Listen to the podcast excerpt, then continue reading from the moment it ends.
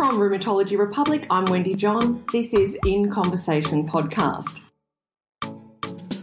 Professor Catherine Hill is a name you are probably very familiar with, an esteemed researcher, clinical rheumatologist, the immediate past president of the ARA and recipient of the 2022 Parr Prize.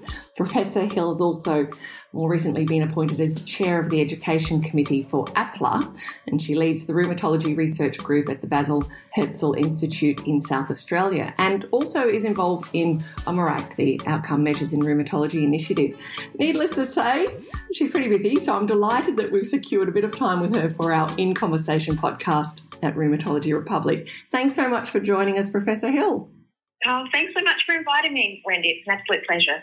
Congratulations on the Parr Prize this year. Yeah, thank you so much. Yes, I was delighted to be the recipient of the Parr Prize, but as I was explaining to some others, you know, it's it's a body of work over many years, and it's also not just my efforts. It's a it's really a team effort. I have a fantastic team who I work with at the Rheumatology Research Group at the Basil Hetzel Institute, which is adjacent to the hospital where I work, Queen Elizabeth Hospital in Adelaide. And research really is very much a team effort, isn't it? Absolutely, yeah. We, we've, we've slowly built up a, a, team which is predominantly clinician researchers, but also includes a very able hospital scientist, Sue Lester, who does most of the uh, statistical analysis and has really enriched our team. And we also encourage medical students and basic physician trainees as well as the advanced trainees to get involved with research on our unit. So, research has been a huge part of your career. What is it about research that's so appealing to you? I guess I'm a bit of a numbers person and I'm also quite curious. and I think good combination. yeah, I think so. And I, I've just always enjoyed the research aspect. I was introduced to that when I first started rheumatology training. I actually hadn't done any research as a medical student or a or a basic trainee, apart from I think do one case report. And then I was introduced to research when I started yeah, rheumatology advanced training, and I just always enjoyed it since then. But my research career hasn't hasn't gone in a directly linear approach. I didn't go. I, I didn't go straight into a PhD after my rheumatology training. It wasn't a, a straight arrow path of getting to where you are. No, no, not at all. So I, at the end of my training, I had my first child, and then I worked part time as a a rheumatology consultant for two and a half years. And then I was lucky enough to get the ARA AFA field fellowship, which allowed me to go to Boston and um, work with Professor David Felson. And that was in the Boston University rheumatology unit, which was an incredible experience. But again, I did research there and I did a master's in epidemiology and biostatistics at BU. Um, How long? How long were you there for? Um, we were there for two two fantastic years actually, and so David's approach wasn't PhD type approach. He really felt that he wanted to give me epidemiology training in a few different areas. So I was doing three different projects, and one of them was my master's, and I also did coursework as part of the EPI and BioStat. And I was involved in a fantastic project there, which was my master's thesis, which was looking at cancer and myositis, and we used really interesting data from three Nordic countries. So that was Finland, Sweden, and Denmark. And that paper was actually published in the Lancet. So it was mm. it was an amazing opportunity for me. What are the advantages of taking that approach rather than doing a PhD? Yeah, so there's advantages and disadvantages. I guess being able to do that amount of coursework meant that the I did I got a lot of basic principles and and did all of the statistical analysis predominantly myself. So that was you know that was really key, and it did it did give me a lot of skills that I don't know whether I would have got in a PhD at that time in Australia. But when I came back, I found not having a PhD was difficult because it meant that I couldn't supervise PhD students myself. And so after, so I kept doing research when I got back. I got some grants and um, build up my research. But in 2009, at the University of Adelaide, they had an MD program which meant that I could put together my research and submit as a, a doctoral thesis. So I actually got an MD in 2009, and that counted as a high, high degree, actually higher than a PhD at my university. Mm. So that meant that I could start supervising PhD students, and that sort of led to an expansion in the in the group as well. So mm. I think a PhD has got advantages, but what I did also did. So you know, I, and it also suited my lifestyle. I mean, after I came back from Boston, we had two more children. Then I was I've always worked part time since I've had my kids. There's still a huge amount of work that you've been putting in. I imagine that was beyond that which you got paid for. So um, in the early days, a lot of my research was done sort of, you know, after hours and in the evenings and things. But, you know, when you enjoy something, uh, you know, I, I don't really begrudge that. No, not at all. And I've been lucky enough to have a staff specialist job where we we do have dedicated time for, for research. It's not a lot, but it is some. What are the pieces so, of research that you have found most rewarding in your career? Obviously, that first paper that's published in the Lancet when you were in Boston. What other pieces have you gone? Yeah, that that felt good when I got back from Boston, I got an NHMRC grant, which was, and we did a multi-centre trial of fish oil in knee osteoarthritis. So when that piece of work finally got published in 2016, that felt very good. Yeah. Even though it was it was a negative study and had lots of interesting things in it, that was really satisfying. But I think mentoring the trainees and the PhD students is definitely the most rewarding part of what I do now. I absolutely love that and watching them, their skills grow, watching them have their first papers and watching them, you know, start to write grants and start to get independent research careers. That's mm. definitely the most rewarding. What and probably the, hmm. I learned most from David Felson because he took mentoring of his research students extremely seriously and we would have weekly meetings. He was always available. So he was a really good role model for me of what good mentoring can look like. What does good mentoring look like? I think time and finding PhD students who've got a good fit is also really helpful. So when students come to me and they want to do research work with me, I encourage them you know, we have a discussion, but I also encourage them to talk to the other PhD students who work with me so they find out what, what it's like. You know, reg- regular meetings, always having an open door, being supportive when they need need it, and that might and that means you know reading papers on time, grants or whatever they need. What about when you might need to give a student some feedback that isn't necessarily positive or that you're wanting to? It, it, might be it might be constructive feedback. How is the best way to approach that kind of thing? Well i think when you're having regular meetings i don't you know, I find it's quite easy because when things are starting to go a bit awry, you can nip them in the bud earlier rather than waiting for things to go really, really down a bad track. And I think just being honest, being honest and transparent, but still being supportive. Those are, you know, if I've agreed to take a PhD student on, you know, I've also entered a pact to be, you know, open and, and supportive to them, and also asking them what I could do better if they are struggling. You know, what could what could we as a team uh, do to help them? You know, things are starting to fall behind. You know, we we have sometimes have a medical student who can, you know, help out a PhD student if they've got some data that needs extracting or whatever. So, you know, just little things like that can really, really help. I know patient centered care is something that is very important to you.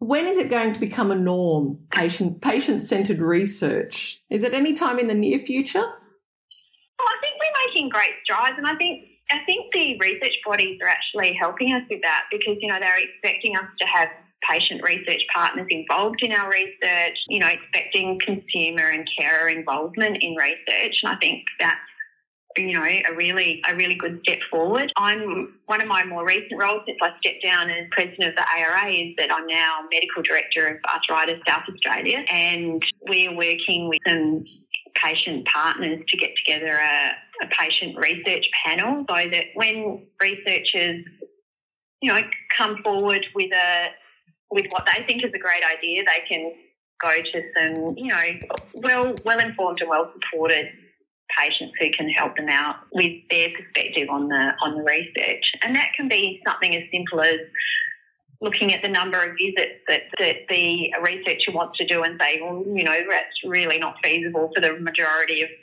patients with this condition because it's hard to get places. Or it can be saying, you know, this is a problem that we as patients have, and, you know, we would love you to research this. A great example is we've been, the work we do with OMERACT is very patient centred, and we've done, we've been looking a lot at glucocorticoid side effects. And we've done work doing qualitative research with patients and also survey work. And we've looked at survey work by other researchers. And patients said again and again that fatigue was a problem with glucocorticoids. And we as researchers can't, we didn't, re, this didn't really resonate with us because we think of the fatigue as being related to the disease process, not the medication. So we've undertaken a, a survey, Sue Ellen Lyon, who's a PhD student working with me, is doing, where we are asking patients about their fatigue and how much steroid they're on and what their disease activity is like. And then we're following them over a 12 month period. And the exciting thing about this is it's a collaboration that we're doing with New Zealand, with India, and with Bangladesh. So I was invited to give a talk at the Indian Rheumatology Association back in 2019 when we did things like travel. And I some researchers and I and I saw a really interesting poster that they'd done and so now they're we're collaborating with them, which is yeah, which is great. And that's through OMERACT? So yes, that is through OMERACT, yeah. What else yeah. is happening in that space?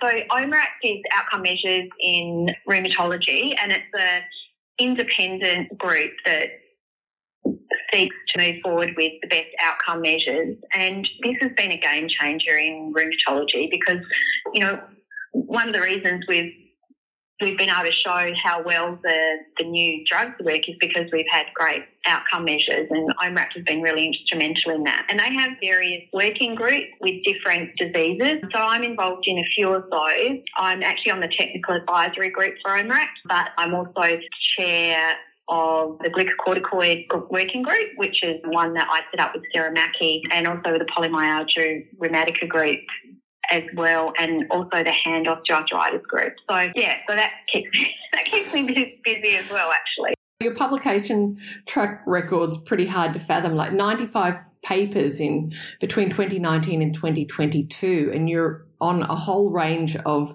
different committees and working groups. How do you actually achieve that amount of work logistically without sleep deprivation? I probably my my my family. Yeah, my house is a bit of a mess actually. I'm not. I'm not. I'm not the best housekeeper. I can tell you. I do need to add that you don't need to be a good housekeeper when you win the Parr prize. I mean, some things are more important than housework.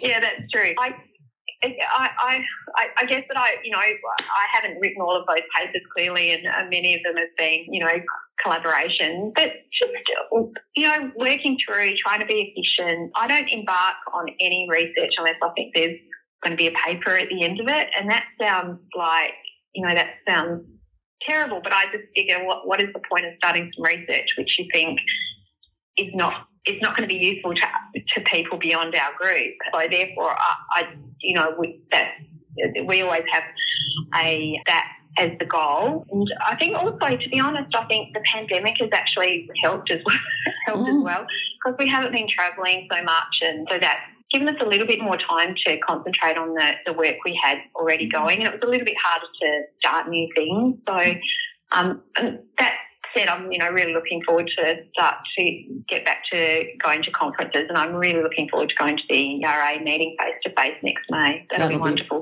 Be... In my two years of being president of the ARA, you know we we had you know hybrid meetings, and we didn't have even one face to face board meeting, so that was disappointing. Let's hear a bit about your work at the Basil Hetzel Institute and, and the Australian Arthritis and Autoimmune Bank at the A3BC I've been involved with the ARAD database for a long time. Obviously, that was set up by Rachelle Buchbinder, Lynn March, and Marissa Lassere back in 2003. And our group has done a lot of really great research emanating from that, including Rachel Black's PhD looking at glucocorticoids. We've looked at opioids. We've also got some really interesting data coming through looking at socioeconomic status and the effect in particularly in rheumatoid arthritis. So that's work that Oscar Russell presented at the May meeting, which shows that low people from low SES with rheumatoid arthritis start with worse function with rheumatoid arthritis and they never catch up to people of high SES. In fact, the gap might might actually widen. So we're further exploring reasons why we have this, this persistent gap and how we can improve that for our patients. And also in March, obviously started the A3BC and we're the South Australian node for that. So we've started recruiting patients to the A3BC, which is the biobank. So some of the patients who were in the ARAD have now joined A3BC and are providing, you know, um, specimens for that. And then we're actively recruiting for that as well. So that's really exciting. And obviously, there's been another MRFF grant, which is A3BC for kids. So we'll be recruiting children as well in collaboration with the Women's and Children's Hospital. So that's really exciting. Do you think that your background as an epidemiologist is highly sought after and there's not enough of the, that background in rheumatology in Australia? One of the reasons I went to Boston was that when I raised the issue of wanting to do a epidemiology higher degree, there wasn't really anyone to supervise me. There was Lynn March who was instrumental in helping me get the grant to go to Boston. She helped me write it, even though she'd met me once at a conference and I was an advanced trainee in Adelaide and she was based in Sydney. So I'll always remember her she was so instrumental in getting me across there. So that's what happened then. But, you know, things have really changed. And I think there's a lot more clinician scientists in rheumatology now with that sort of background. There's, you know, people like, you know, Rachelle Buchbinder, after that came back from Canada, Lynn March, Anita Wluka, Flavia Cicuttini, um, Mandy Nikpour, Graham Jones, you know, so the, um, that sort of those people with those skills is really, you know, starting to blossom and some, and the more the young um, PhD clinicians coming through have quite often got that sort of training as well. So, you know, I think that's helpful. So what we, so we've, the, the last three PhD students we've had have all spent a year there, two of them at Manchester with Will Will Dixon. So he's got a, a, rheumatology epidemiology unit in Manchester. So that's really great training for them. They spent a year there. And then Joanna Tieu, who's just been awarded a PhD spending year in Cambridge and, and got some epi skills there as, as well as, you know, re- research skills and some clinical skills as well.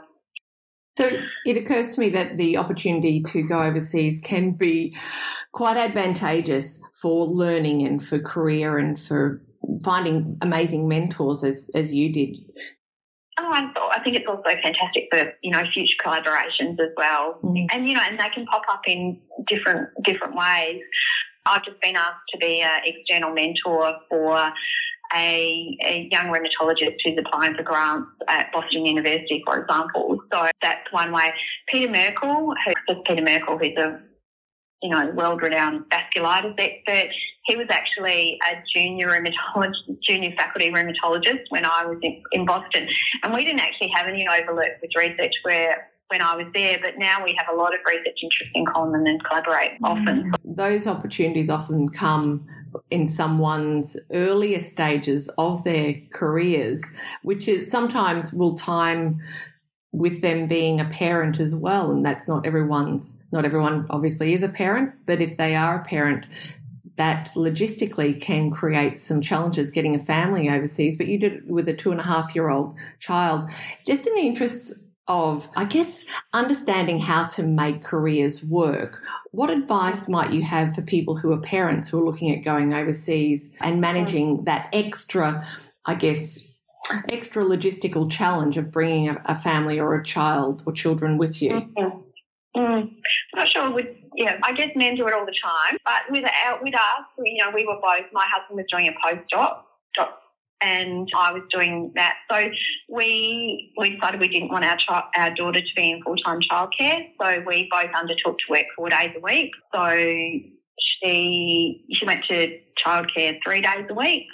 And it, it was great, you know, it worked really well well for us. And because of the way Boston was, we actually had to pay for full time childcare, even though we were only using it three days a week. Because their idea of part time childcare was to childcare to finish at either lunchtime, three o'clock, or five o'clock. So, so we still had to pay for full time, which meant that there was a backup plan if things fell apart and one of us had to go into work on our day off, we could use that. So yeah, both of us being quite flexible helped helped a lot.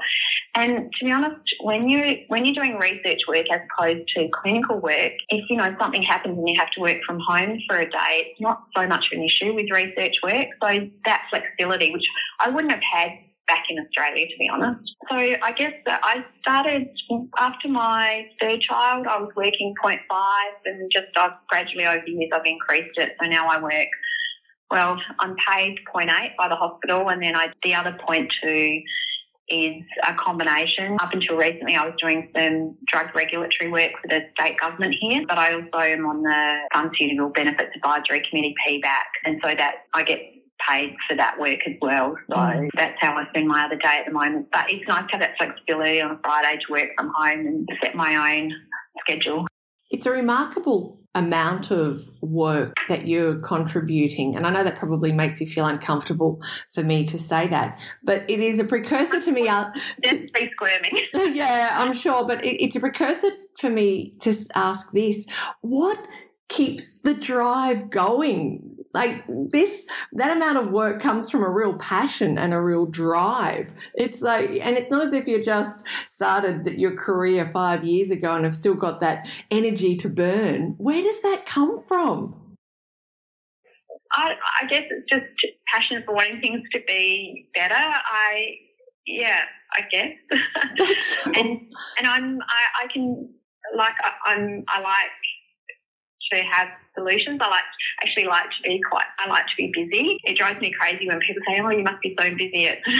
It's, just like you know, but actually, I, I quite like it. And that's not to say I don't collapse on a couch and I don't like to read a book and all, all those things, my hiking and other other things. But yeah, I, I find I find that there's always something to that I want to do that will keep me keep me busy and things.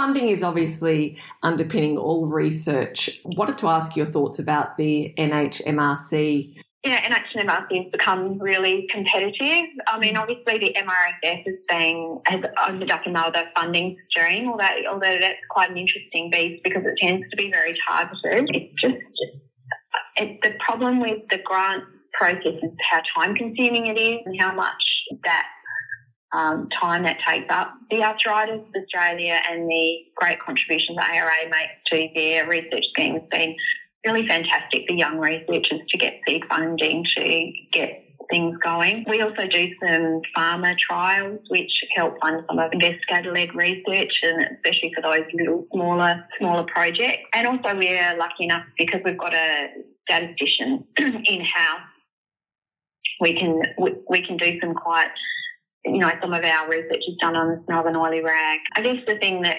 concerns me is lack of, you know, the the investigative grants. I think that's a really important way, and I think that they really need to be increased, particularly for women. We went to a workshop with Anne Kelso, who's the CEO of NHMRC, particularly at the higher levels, the number of uh, women getting those higher of their career really men are getting way more exposed than women, so that needs to be addressed. And also, you know, just I've just done some reviewing of NHMRC of NHMRC and MRFF grants, and you know, still looking at the investigators, and there's still, you know, it's really more men than women on those grants, and I think that's really got to change. What advice might you have for early career rheumatologists? Find something you're passionate about, and I and that might be teaching, it might be clinical work, that might be research, and then you know build on that. And you know, there'll be you know there'll be times when you you can't spend as much time because you've got family commitments, and family's so important. So I never regret one minute of the time I spent with my my my kids when they were younger. So you know, there's times when it will look like oh, this is going to you know, when will this ever happen? And I think just, you know, you've got a long career. You've probably got a 30 year career or more. And so if it takes a little bit more time, don't worry about it. And just, and do things you love. Yeah. Um, and then the follow up is for people, for rheumatologists who might be 20 years on in their career and might be like many people do when they are midlife or mid career, reflecting on, hmm, you know, am I fully satisfied in what I'm doing? Do you have any tips or suggestions that you might offer in that space? Well, I think I think again that means you know maybe sitting down and thinking about where your priorities are for both your career and your life, because it may be that actually you want to you, you want to concentrate on some not so much your work and some other things in your life, like coaching the football team or, you know, spending time with your elderly parents or whatever it is. But if you want to refocus on your on your work, I think it's worth you know, finding a colleague you can sit down and have a honest conversation with to and fro with. I think mentors are really necessary through your entire year. So I, I still have some mentoring myself because I, I need it sometimes as well. And I think, you know, there's some great initiatives. Like, for example, there's some new grants through the ARA, which is a private practice grant. So if you're a private practitioner and you want to do some research, there's a new grant that's available for supporting research in private practice. So that's a new initiative. Or if you want to have a look at some quality improvement, there are some, you know, great quality improvement courses and the other, you know, that are around.